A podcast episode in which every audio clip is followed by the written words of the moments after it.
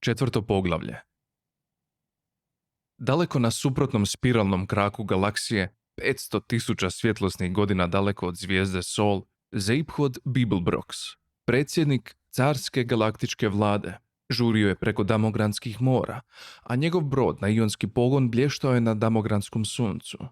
Damogran vrući, Damogran udaljeni, Damogran gotovo nepoznat, Damogran tajni dom Zlatnog srca.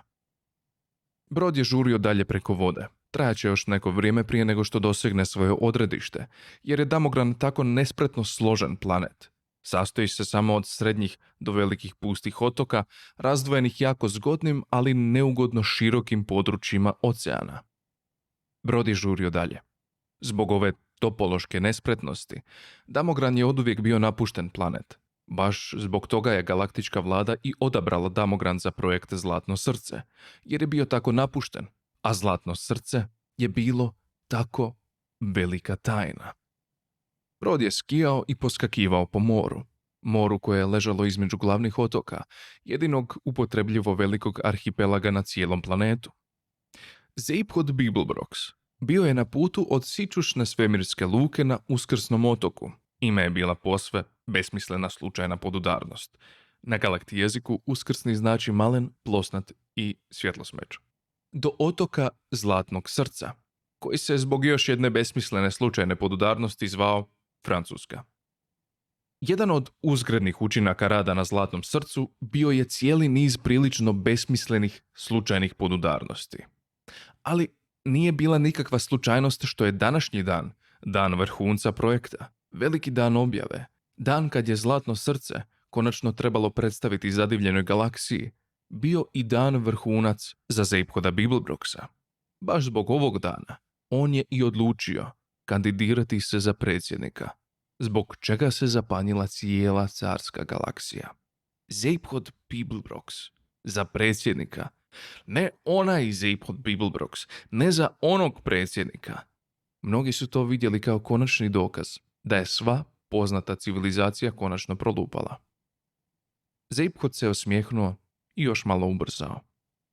Zaphod Beeblebrox, pustolov, bivši hipik, ljubitelj dobrog provoda, pokvarenjak, sasvim moguće, manijak autoreklame, užasan u međuljudskim odnosima, često smatran totalno trknutim.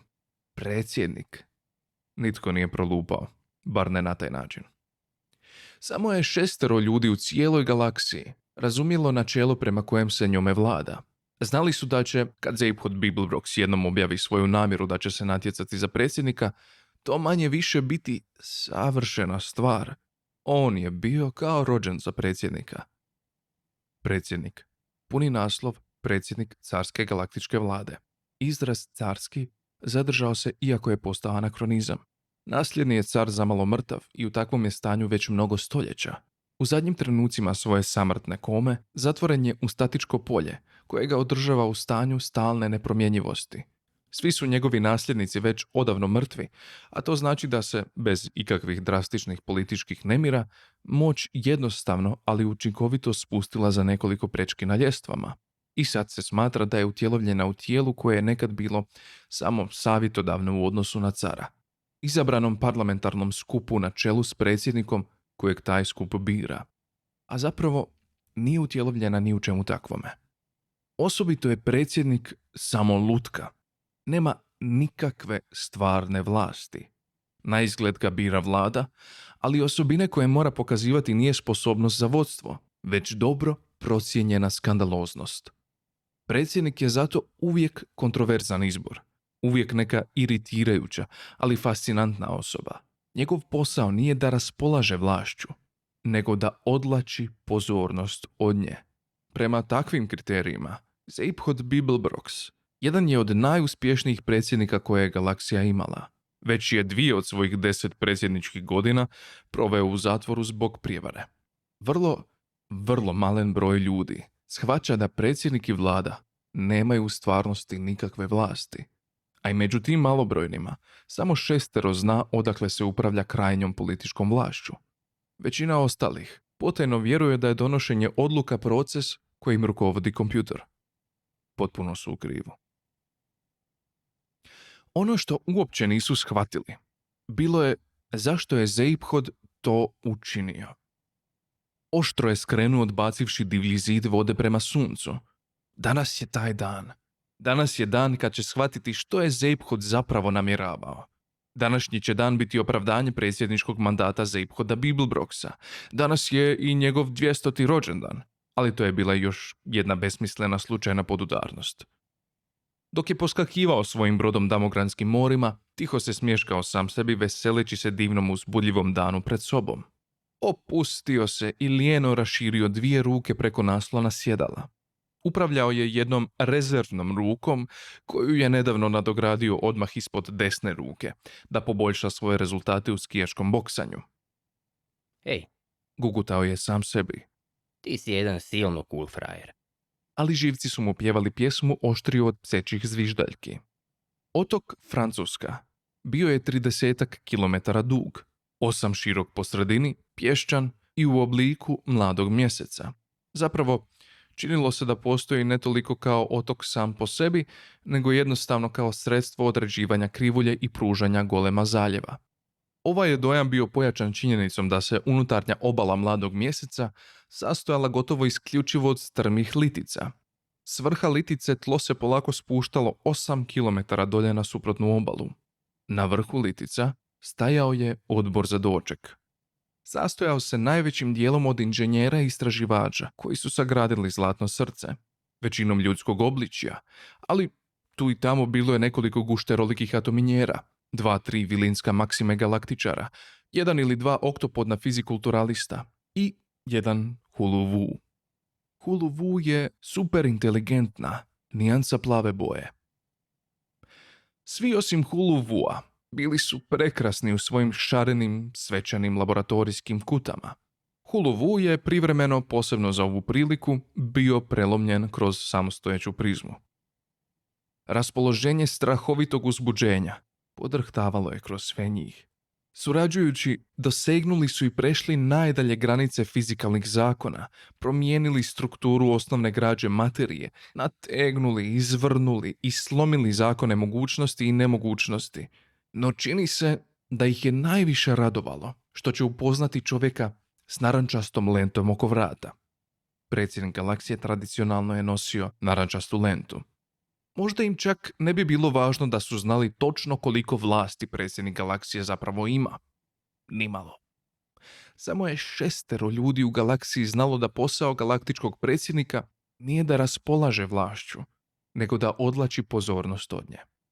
Zaphod Beeblebrox bio je nevjerojatno dobar u svojem poslu. Predsjednički je gliser jurnuo oko istake te ušao u zaljev, a gomila je zinula zasljepljena suncem i mornarskom vještinom. Blještao je i sjajio dok je glisirao morem u širokim, klizećim krugovima. Zapravo, uopće nije morao dodirivati vodu, jer ga je podupirao magloviti jastuk ioniziranih atoma. Ali, samo predstave radi, bio je opremljen tankim skijama koje su se mogle spustiti u vodu. One su rezale plahte vode i tjerale ih šišteći u zrak, rezbarile su u moru duboke rezove koji su se ludo ljuljali i tonuli natrag, zapjenjeni iza broda koji je vijugao preko zaljeva.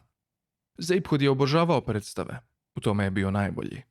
Oštro je okrenuo upravljač, brod je zarezao u divljem zavoju tik pod liticom i s lakoćom se zaustavio na zaljuljanim valovima. Za nekoliko je sekundi istrčao na palubu, mahnuo i nasmiješio se prema više od tri milijarde ljudi. Tri milijarde ljudi nisu zapravo bile tamo, ali su gledale svaki njegov pokret kroz oči male robotske tri de kamere koja je s poštovanjem visjela u zraku pokraj njega. Predsjednikove ludorije uvijek su bile nevjerojatno popularne na tri de. Tome su i služile. Opet se nasmiješio. Tri milijarde šestero ljudi toga nisu bili svjesni. Ali današnja ludorija bit će veća nego što se itko nadao. Robotska kamera približila se kako bi u krupnom planu snimila popularniju od njegovih dviju glava, a on je opet mahnuo. Bio je prilično ljudskog obličja, ako se ne računa glava viška i treća ruka. Svjetla razbarušena kosa padala mu je u svim smjerovima. Plave oči blistale su nečim posve neuhvatljivim. Brade su mu gotovo uvijek bile neobrijane. Šest metara visoka prozirna kugla Plutala je pokraj njegova broda, poskakujući i kotrljajući se, blistava na jarkom suncu. Unutar nje plutao je širok polukružni naslonjač presvučen častohlepno crvenom kožom. Što se više kugla kotrljala i poskakivala, to je više naslonjač ostajao na istom mjestu, miran kao presvučena stijena. I opet sve za predstavu. Zaphod je koraknuo kroz stijenku kugle i spustio se u naslonjač. Raširio je dvije ruke lijeno po naslonu, a trećom otresao trun prašine s koljena. Glave su mu se ogledavale, nasmiješene. Ispružio je noge. Svakog časa, mislio je, počet će vrištati. Voda je prokipila ispod kugle, zaključala je i provrela. Kugla je sunula u zrak, poskakujući i kotrljajući se na vodenom mlazu. Gore, gore, penjala se bacajući trake svjetla na liticu. Suknula je gore na mlazu s vodopadom pod sobom koji je udarao natrag u more, stotine metara niže. Zaphod se nasmiješio zamišljajući kako izgleda. Savršeno komičan oblik prijevoza, ali i savršeno prekrasan. Na vrhu litice kugla je na trenu klijevala, prevrnula se na šine rampe, otkotrljala se niz rampu do male udubljene platforme i konačno stala. Uza zaglušujući pljesak, Zaphod Beeblebrox izašao je iz kugle, s narančastom lentom koja je blistala u svjetlu. Predsjednik galaksije je stigao. Pričekao je da se pljesak smiri, zatim podigne ruke u pozdrav. Bok, reče. Jedan vladin pauk dogmizao je do njega i pokušao mu u ruke gurnuti primjerak pripremljenog govora. Stranice tri do sedam izvorne verzije u tom su trenutku promočene plutale u Damogranskom moru desetak kilometara daleko od zaljeva. Stranice jedan i dva spasio je Damogranski čupavokresti orao i već su postale sastavni dio neobične nove vrste gnijezda koje je orao izumio. Sastojalo se uglavnom od čvrstog kartona, pa je novo izleglom morliću bilo nemoguće osloboditi se iz njega. Damogranski čupavokresti orao čuo je za koncept očuvanja vrste, ali nije s tim htio imati nikakve veze. Zaphod Beeblebrox znao je da neće trebati svoj pripremljeni govor i blago je odbio onaj koji mu je nudio pauk. Bok, reče ponovno. Svi su mu se široko smiješili, ili gotovo svi. Uočio je Trillian u gomili. Trillian je bila djevojka koju je Zaphod nedavno pokupio za posjeta jednom planetu, gdje se našao samo za zabavu, inkognito.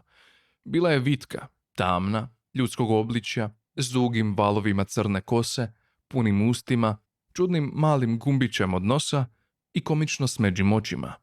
Sa svojom crvenom maramom vezanom oko glave i u dugoj, širokoj, svilenkasto smeđoj haljini izgledala je pomalo arapski. Ne da je itko ovdje ikad čuo za Arape, naravno.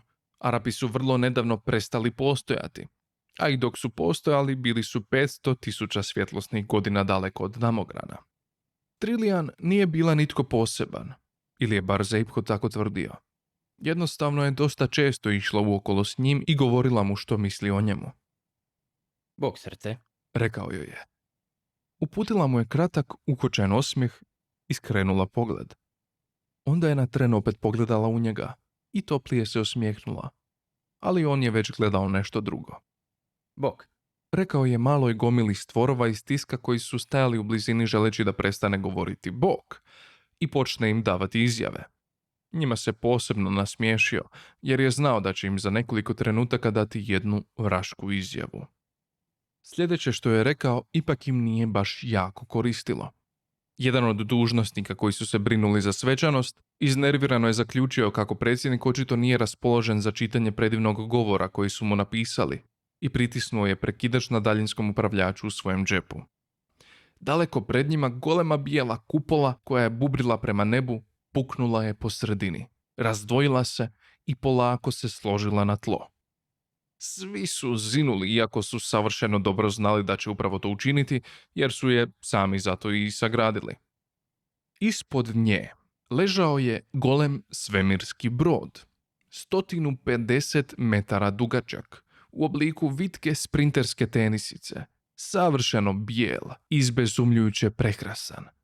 U srcu broda, neviđena, ležala je mala zlatna kutija koja je u sebi sadržavala najnepojmljiviji stroj koji je ikad zamišljen. Stroj koji je činio ovaj svemirski brod jedinstvenim u povijesti galaksije. Stroj po kojem je brod i dobio ime. Zlatno srce. Au, reče Zaphod Beeblebrox zlatnom srcu. Ništa drugo nije mogao reći. Rekao je to ponovno jer je znao da će to naljutiti novinare. Au. Ljudi u gomili s iščekivanjem su okrenuli lice prema njemu. Namignuo je Trillian, koja je podigla obrve i raširila oči prema njemu. Znala je što će reći i smatrala je da se pravi užasno važan. Ovo je zbilja nevjerojatno, rekao je. Ovo je zbilja i stvarno nevjerojatno. Ovo je tako nevjerojatno nevjerojatno da mislim da bi ga rado ukrao. Izvrsna predsjednička izjava, tipična za njega. Gomila se s užitkom nasmijala. Novinari su zadovoljno pritisnuli tipke na svojim sub-etavjestomaticima, a predsjednik se nasmiješio. Dok se smješkao, srce mu je nepodnošljivo vrištalo. Dotaknuo je malu paralizomatik bombu, koja se tiho ugnijezdila u njegovu džepu. Konačno, više nije mogao izdržati. Podignuo je glave prema nebu, ispustio divlji urlik u velikim tercama, bacio bombu na tlo i pojurio naprijed kroz more od jednom smrznutih osmijeha.